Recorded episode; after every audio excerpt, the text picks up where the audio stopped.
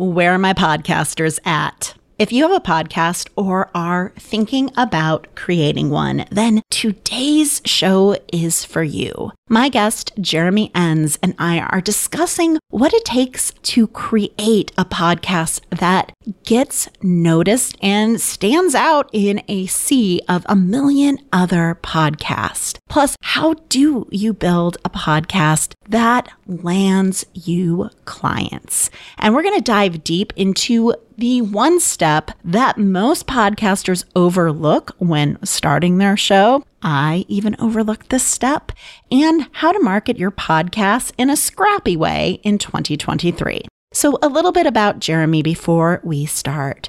He is the founder of the Podcast Marketing Academy, where he teaches brands and creators to hit their next growth milestone with detailed step by step marketing playbooks. He's also writing the Scrappy Podcast newsletter, where he shares short, actionable ideas around how underdog shows can punch above their weight. He's originally from the cold, barren Canadian prairies, but has been traveling full time for the past six years. So I hope you enjoy this conversation with Jeremy, and please excuse my voice. I have been suffering from laryngitis for a couple of weeks at the time of this recording. So enjoy the show and stay to the end because Jeremy shares something that's truly insightful about what it takes to be successful in business these days.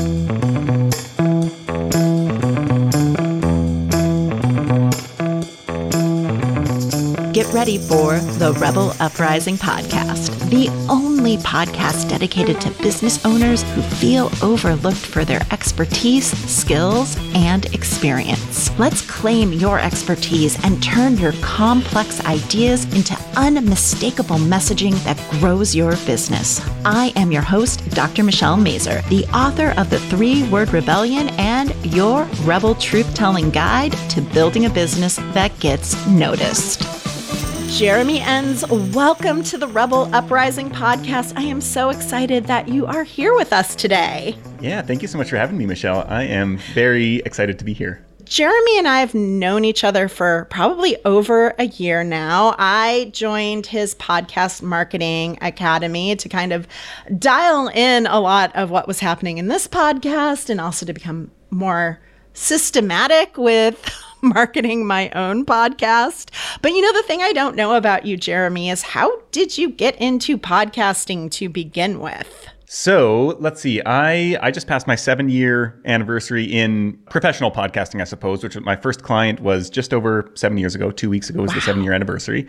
Uh, so that was back in 2016, I suppose. If we're in 2023, that math I think seems to make sense. But I got into audio engineering and production in 20. 11 i went to school and oh. graduated in 2012 took a year-long program uh, that was pretty like in-depth hands-on meant for the music industry essentially although i do know a lot of people who went into the film industry as well that i went to school with and so essentially i wanted to work in music and kind of went through school got an internship at a big studio in vancouver where i'm originally from and kind of was interning at the studio unpaid a day or two a week for about a year and kind of realized that this wasn't really the career path that I wanted.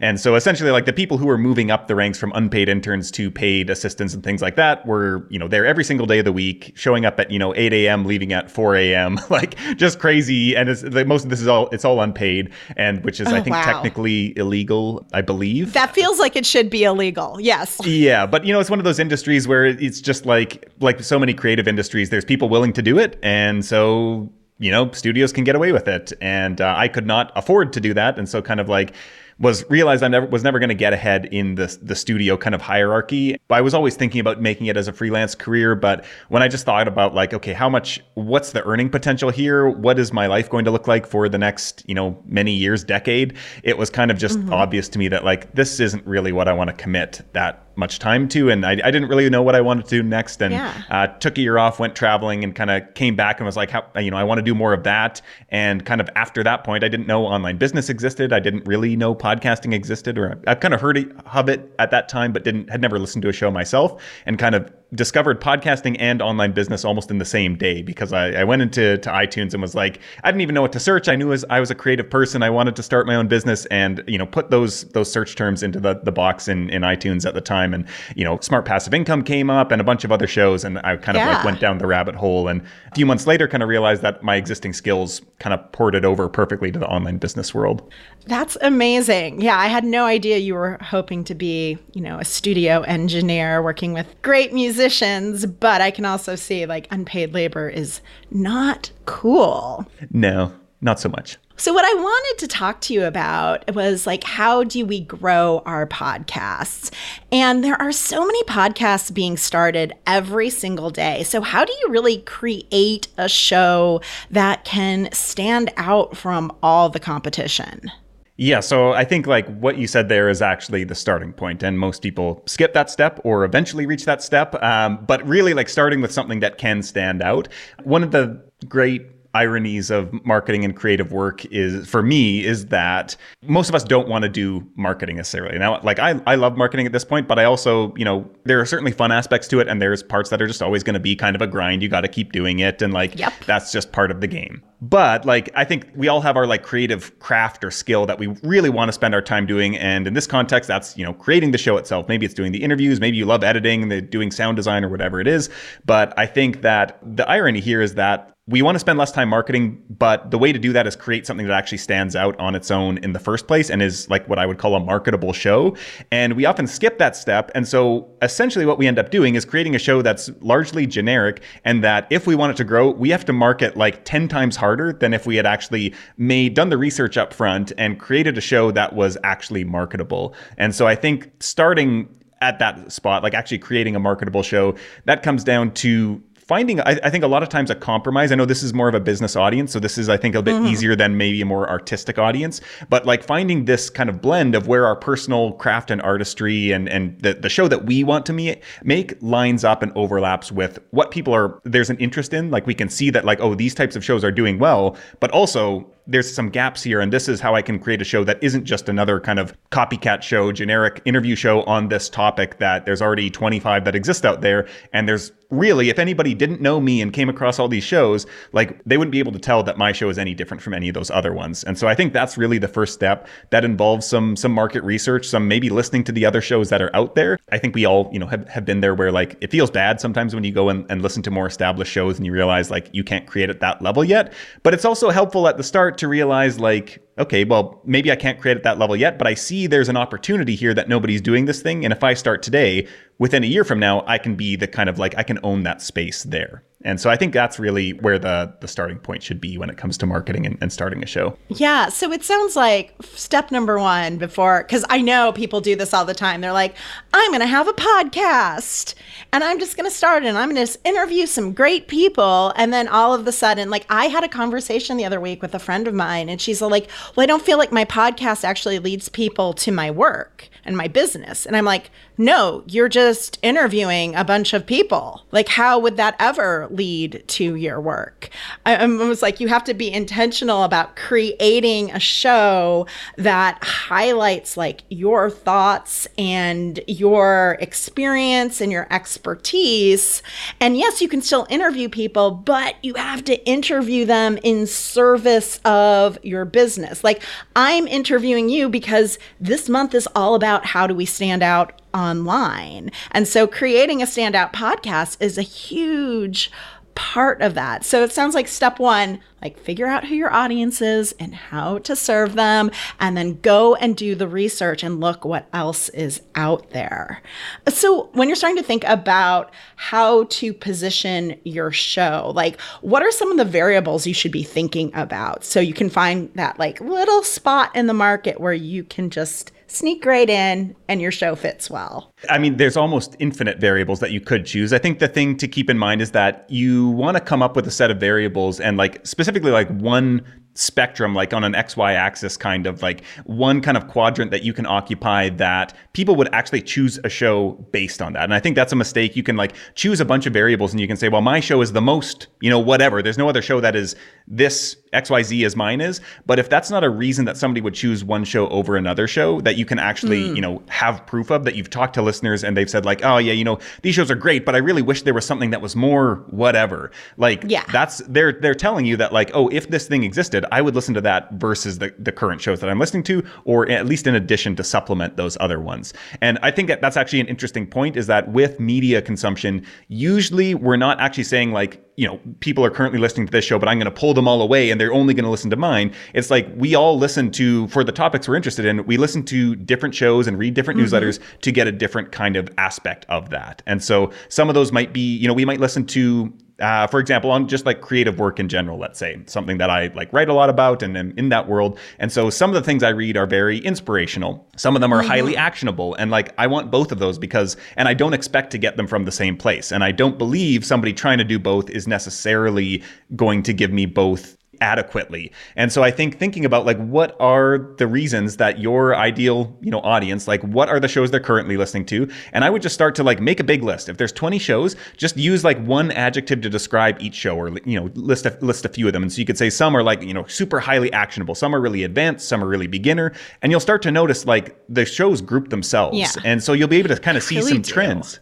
Yeah, and you can plot these then. I, I kind of mentioned the XY graph, and this is how I usually like to approach positioning. And you can just start to like put visually, okay, all these shows, they all seem to be more on the beginner side, and some of them are more actionable, some of them are more inspirational, some maybe are like story driven or whatever you want to call it. And you can kind of see like, oh, usually in most niches, and not to say that everybody can or everybody should serve a more advanced audience. But usually there are shows that are all clustered around serving beginners. And there's a huge yes. gap on anybody serving like intermediate to expert. And so there's certainly fewer of those people, but they're willing to charge way more. They usually don't have much content that's targeted at them. And so for somebody who has a lot of who is an expert who can serve those people, like we feel this pull towards the beginners because everybody else is doing it and it feels easy yeah. to create that content and it takes a little bit more bravery i think to like say like okay i'm actually going to speak to only people who are like at this really advanced level but you know, I'm really going to be one of like two people who is doing it. And then if I'm only competing with one other person,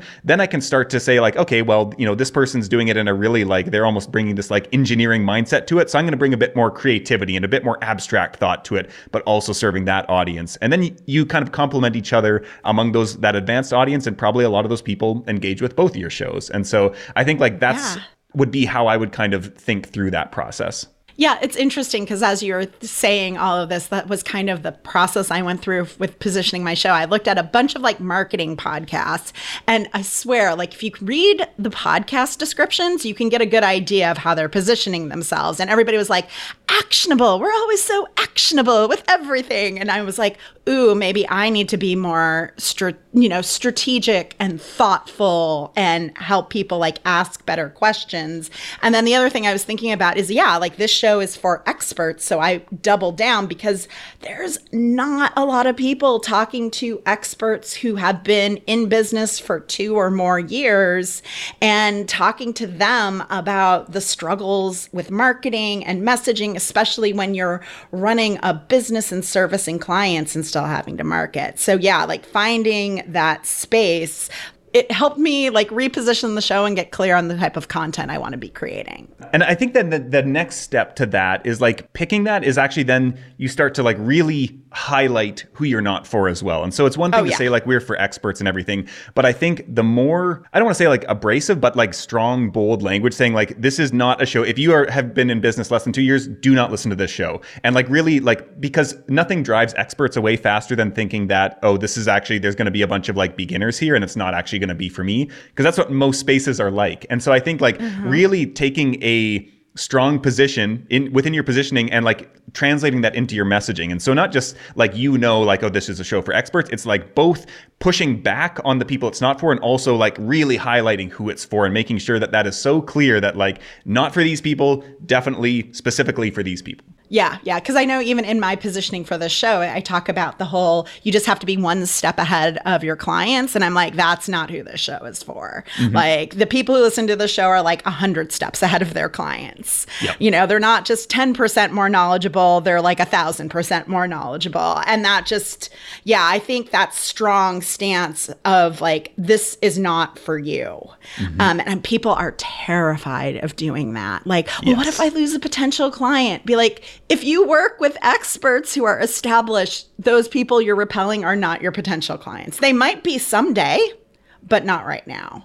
Yeah, I actually heard a great um suppose it's not an analogy. It's kind of like an example of this. I read in a newsletter. I don't know what it was last week, but it was talking about essentially this one of the values of niching down is that you encounter the same situations again and again and again. And this is where you actually drive up your value a lot because when every person comes to you wants the exact same thing, you're able to really master that one thing. And all of a sudden, mm-hmm. you're like mm-hmm. the leading person in the world for that. Whereas if you work with 10 different people on 10 different problems, you actually haven't really improved your level of expertise on any one of those. And so you're actually hurting your own earning potential as well as your kind of uh, hmm. referability mm. in the future. And I thought, oh, that's a that's just such another interesting wrinkle when it comes to niching is that like really you want to be in a position where you only do one thing and people only come to you for one thing. It's so easy for you because you've done this literally a hundred times and like no matter what kind of variable like kind of version of that thing people come to you for, it's like, yeah, this is my bread and butter. I could do this in my sleep and I can charge yep. way more for it because I've done this, you know, a hundred times where everybody else has only done this three times. And that was like another realization for me just recently. It's just like niching, it feels like there's almost endless benefits to it that you keep realizing as you get further down the rabbit hole. And yeah. I, I, thought that that's just another uh, useful reminder for people as well. Hey, Rebel, wouldn't it be amazing if people just recognized your expertise on the spot and decided to hire you? Of course it would. But we know business doesn't work that way. Instead, you have to show up and market. And let's face it, marketing has not been your jam, and it feels like it doesn't work for your business. And there's a reason for that in order to market effectively so you grab attention and lead people to your offer, it takes having a one of a kind message and an ability to build the case for why people should hire you. And that's exactly what we'll create in the Three Word Rebellion Messaging Intensive. Yes, we will co create your three word rebellion, but you'll also create all of the other messaging your business needs to efficiently and effectively show up and market your business while translating your expertise into a message your clients want to know more about. Interested in that? Then let's chat. Go to 3wrcall.com. That's the number 3wrcall.com and book a free consultation with me. I look forward to helping you get your message out in the world so that more people can hire you. All right. So, what do you think is the biggest misconception business owners have around marketing their podcast? I would say when it comes to marketing their podcast specifically, I think the whole, you know, build it and they will come is still the, the the dominant misconception there. I think the other big misconception, and, and maybe these two are, are kind of go hand in hand, is that starting a podcast will grow your business necessarily or grow your audience. I think it actually can grow your business, but it will not grow your audience. Like podcasting today in, you know, 2016 when I got into podcasting, it certainly was an audience acquisition channel. Today it is yeah. more an an audience like an existing audience nurturing channel. It's kind of like yes. sales enablement almost, like moving people from like they're aware of you, they're maybe on your email list, maybe they've like listened to a few episodes and turning those people into customers or potential customers at mm-hmm. least. I think one of the big shifts you need to make is like realigning your expectations around your show's kind of space it occupies in your larger marketing strategy. And so saying like, okay, I'm not going to put any pressure on my podcast to grow my audience because that's just not what it's designed to do. The ecosystem is not set up for that. And so I know if I want to grow my audience, I need to go find that somewhere else. And it's okay if my podcast, you know, doesn't do that. And mm-hmm. instead, I'm going to make sure that what I'm doing with the podcast is appealing to people who already have some kind of base level understanding of my the problem that I'm solving. Maybe they're already generally aware of me just a little bit, like they've come across me at some point. Mm-hmm. And I'm going to do everything in my power to move those people from aware of me and what I offer and kind of give them a lot of nurturing, a lot of attention, help them move further along their journey and get to the point where when my next offer comes around, you know, they're interested, at least they're going to consider taking me up on it. And so I think like that's the big one for sure. Yeah, I agree with that because every once in a while I'll have a client come to me and they're like, oh, well, my podcast will grow my audience. I was like, no, your podcast podcast is an excellent marketing and sales tool for me, whenever somebody says to me, Michelle, I've just binged your show and they're getting on a sales conversation, I'm like, I know things about them. I know we speak the same language.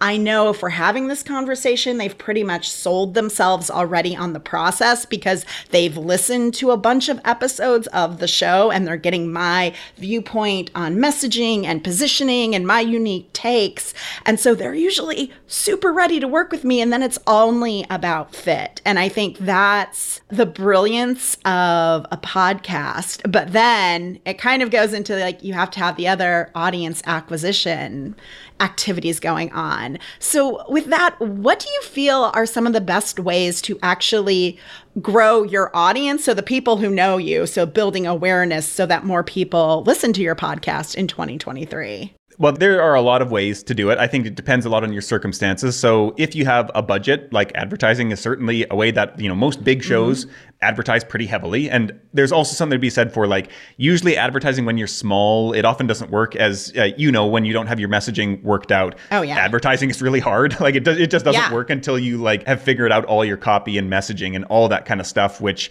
often when you're small, you like haven't got enough feedback to actually figure it out yet. So a lot of people start and they're like, okay, I'm just going to throw money at it, and it doesn't work. Also, I was just talking with somebody who had recently run kind of a masterclass or live workshop on Facebook advertising for podcasters and mm-hmm. basically, when he asked, you know, the, the people in attendance, like, you know, who are you targeting with your ads? And none of them knew. And if you've ever done any Facebook advertising, you know it is all about you have to be specific about who are you trying to reach if you don't want to be spending $100 per, you know, lead or whatever it is. And so getting to the point where, you know, you figured that stuff out, like that's when advertising is going to be a better fit. Kind of leading up to that, I would say like just being I usually think about it in stages kind of. So if you're getting your like first, you know, 500 listeners or subscribers, mm-hmm. I think just being active in one single community where you know there's a large number of people who are good fits for your show, like just be an active contributing member there. Talk about your show like sparingly, like not promotionally, but like where relevant mm-hmm. in a conversation and say like, hey, actually I, I, talked about this. Here, here are my thoughts on this question that you had that you posted.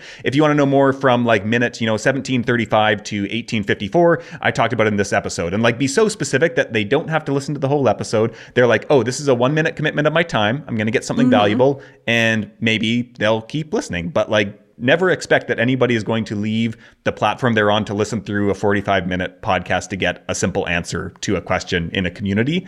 That usually doesn't work, but by doing that, by like being active in the community, you'll get a lot of feedback on your ideas around your show. You'll become known as a contributing member of that community. You'll be able to get into conversations with people who either are existing listeners, where you'll start to get some actual engagement with the show, which is something all podcasters want. And you'll also start to start conversations with people who would be, you know, potential listeners for yeah. the show. And so I think when you're starting out, that's like the best place to go. Scaling up from there, I'd look at like collaborations, podcast guesting, cross promos, things like that to start kind of broadening your reach from there. Yeah, I love that community based approach because most people, I feel like most people would be like, well, be on social media, be on Instagram or Twitter, which you can be. Mm-hmm. But I, I love the approach of just like being, finding a vibrant community that you can be a part of and sharing your expertise and then being very specific with how they can get the answer to the question. Like I yeah. feel, I feel like that's a very maverick strategy that yeah. most people wouldn't be willing to do.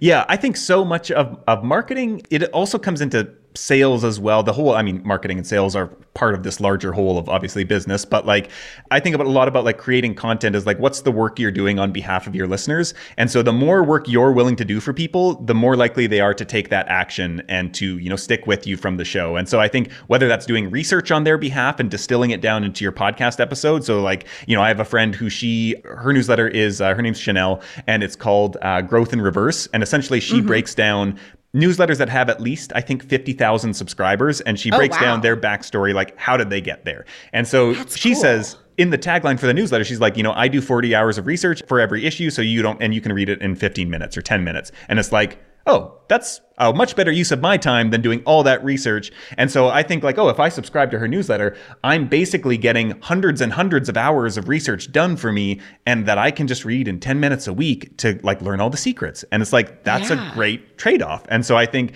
whether it's shows or whether it's, you know, how we promote our shows and like actually going out of our way to make it easier to like reduce the friction for somebody to have like a, a positive interaction with us and our content, that's going to be more effective.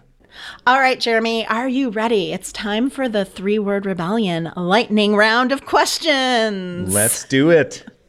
All right, this is one of my favorite parts of the show because I don't know how you're going to answer these questions, and I've known you for a while. So, all right, the first question What's one thing you're rebelling against? I think that uh, the thing I am rebelling against. I don't know if this is this is partially an internal thing and partially a societal thing. And I think this comes more through in my creative wayfinding newsletter, but is it's something around our expectations around time. And this is something that like I feel like mainly I write that newsletter as a letter to myself to like constantly reassure myself that like okay, you're on the right track and none of this happens fast and that like I shouldn't expect success to come in 6 months or 1 year or 5 years or like so I, I think there's something about like we are just programmed in the online worlds in particular, we see so many examples of people who seem to come up overnight. Some of them, maybe there are some outliers who do just like break through immediately, whatever. Most people that do break through, they've been working at it for years. For me, I think that's my biggest kind of rebellion is saying like,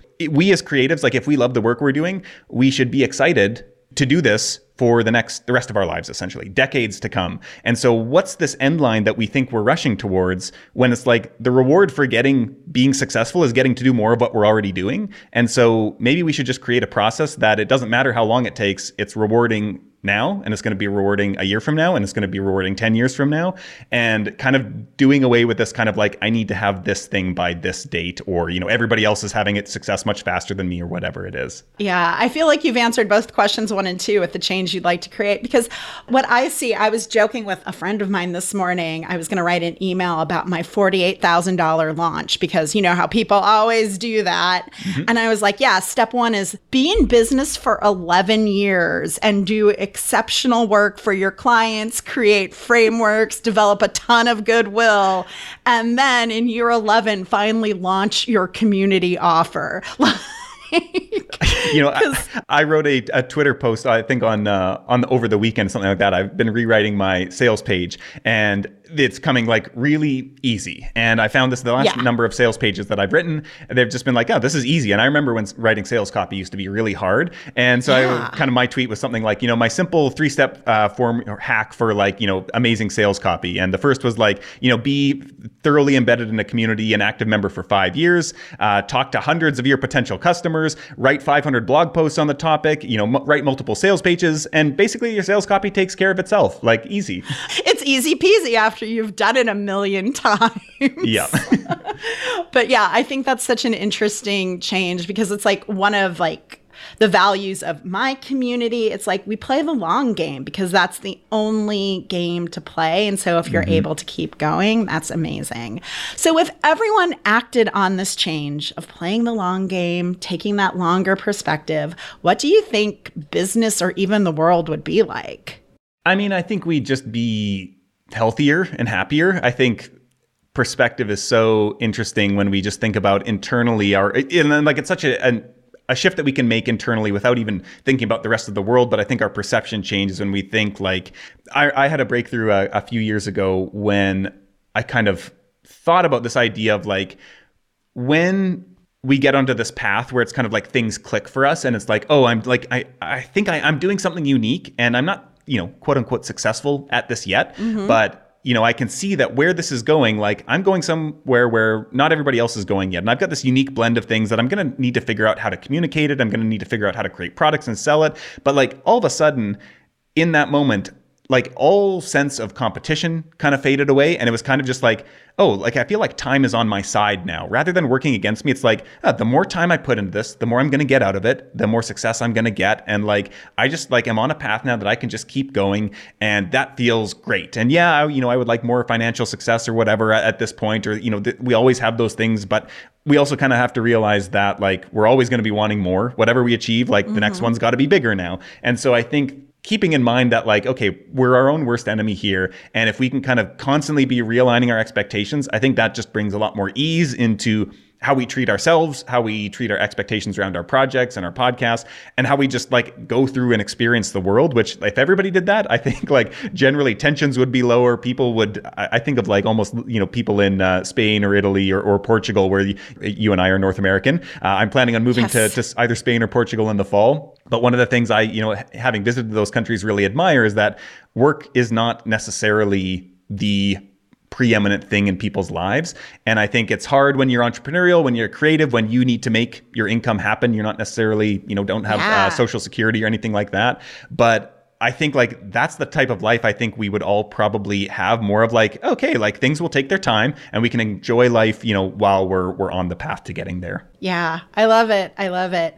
All right. So as we wrap up, I just want to put a shout out. You are in the middle of your launch for the podcast marketing academy. And I love the academy, but do you just want to give us a little blurb about what that's about?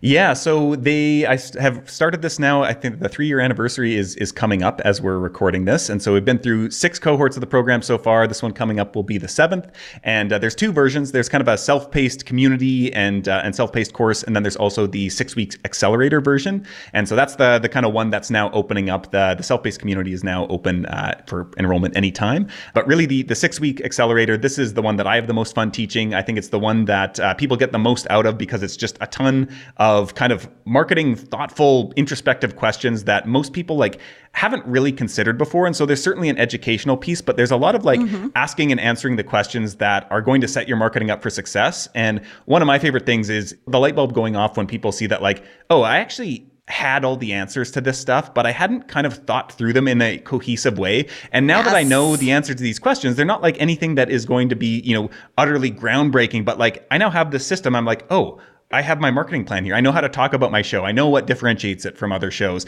I know like where to find my people and how to get in front of them. And all these things kind of line up. And all of a sudden your confidence is just like, oh, I can figure this out. I can do this on an ongoing basis. And so uh, that's really what that program's all kind of built around is like in a six week period, kind of overhauling your your marketing strategy and getting you to the point where you just have absolute confidence going forward in uh, in marketing and growing your show. And of course, as uh, this is a business audience, then turning those people into clients and customers and income for your business. Yeah. And I can't say enough. Like, I really love the podcast marketing community that you've created. I am an active member. So if you are a podcaster listening to the show, check it out because it really will help you, like, redefine your show if that's what you need and get more systematic with your marketing.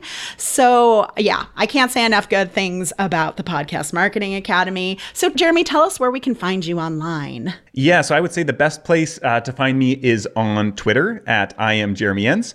I've also got a podcast marketing assessment that you can take, which I believe you will have a link in the show notes for yes. that. And so essentially, mm-hmm. it takes two minutes to answer 20 questions, and it will give you a breakdown of you know where the current uh, strengths and weaknesses in your marketing strategy are, so that you can start to address those and improve your results. All right, yeah, go take that podcast marketing audit. It is incredibly insightful, and will tell you exactly exactly what you need to focus on in order to fine tune your own show and your marketing for your show.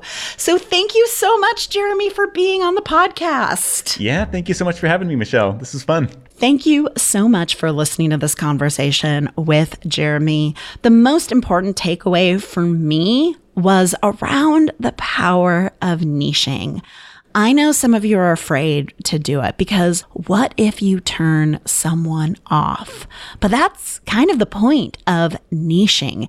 It lets you get more specific about who you work with, who your show is for, and most importantly, who it's not for. And I love that Jeremy asked you to take a bold stand about who you're not for. Because when you know that, it becomes so much easier to create a message, to create content for the people that you most want to work for. And guess what? When you do that, you can actually charge more for the work you do because it is so specific. So even though there are a million podcasts out there or businesses who do what you do, there's still plenty of room for you to niche down and stand out.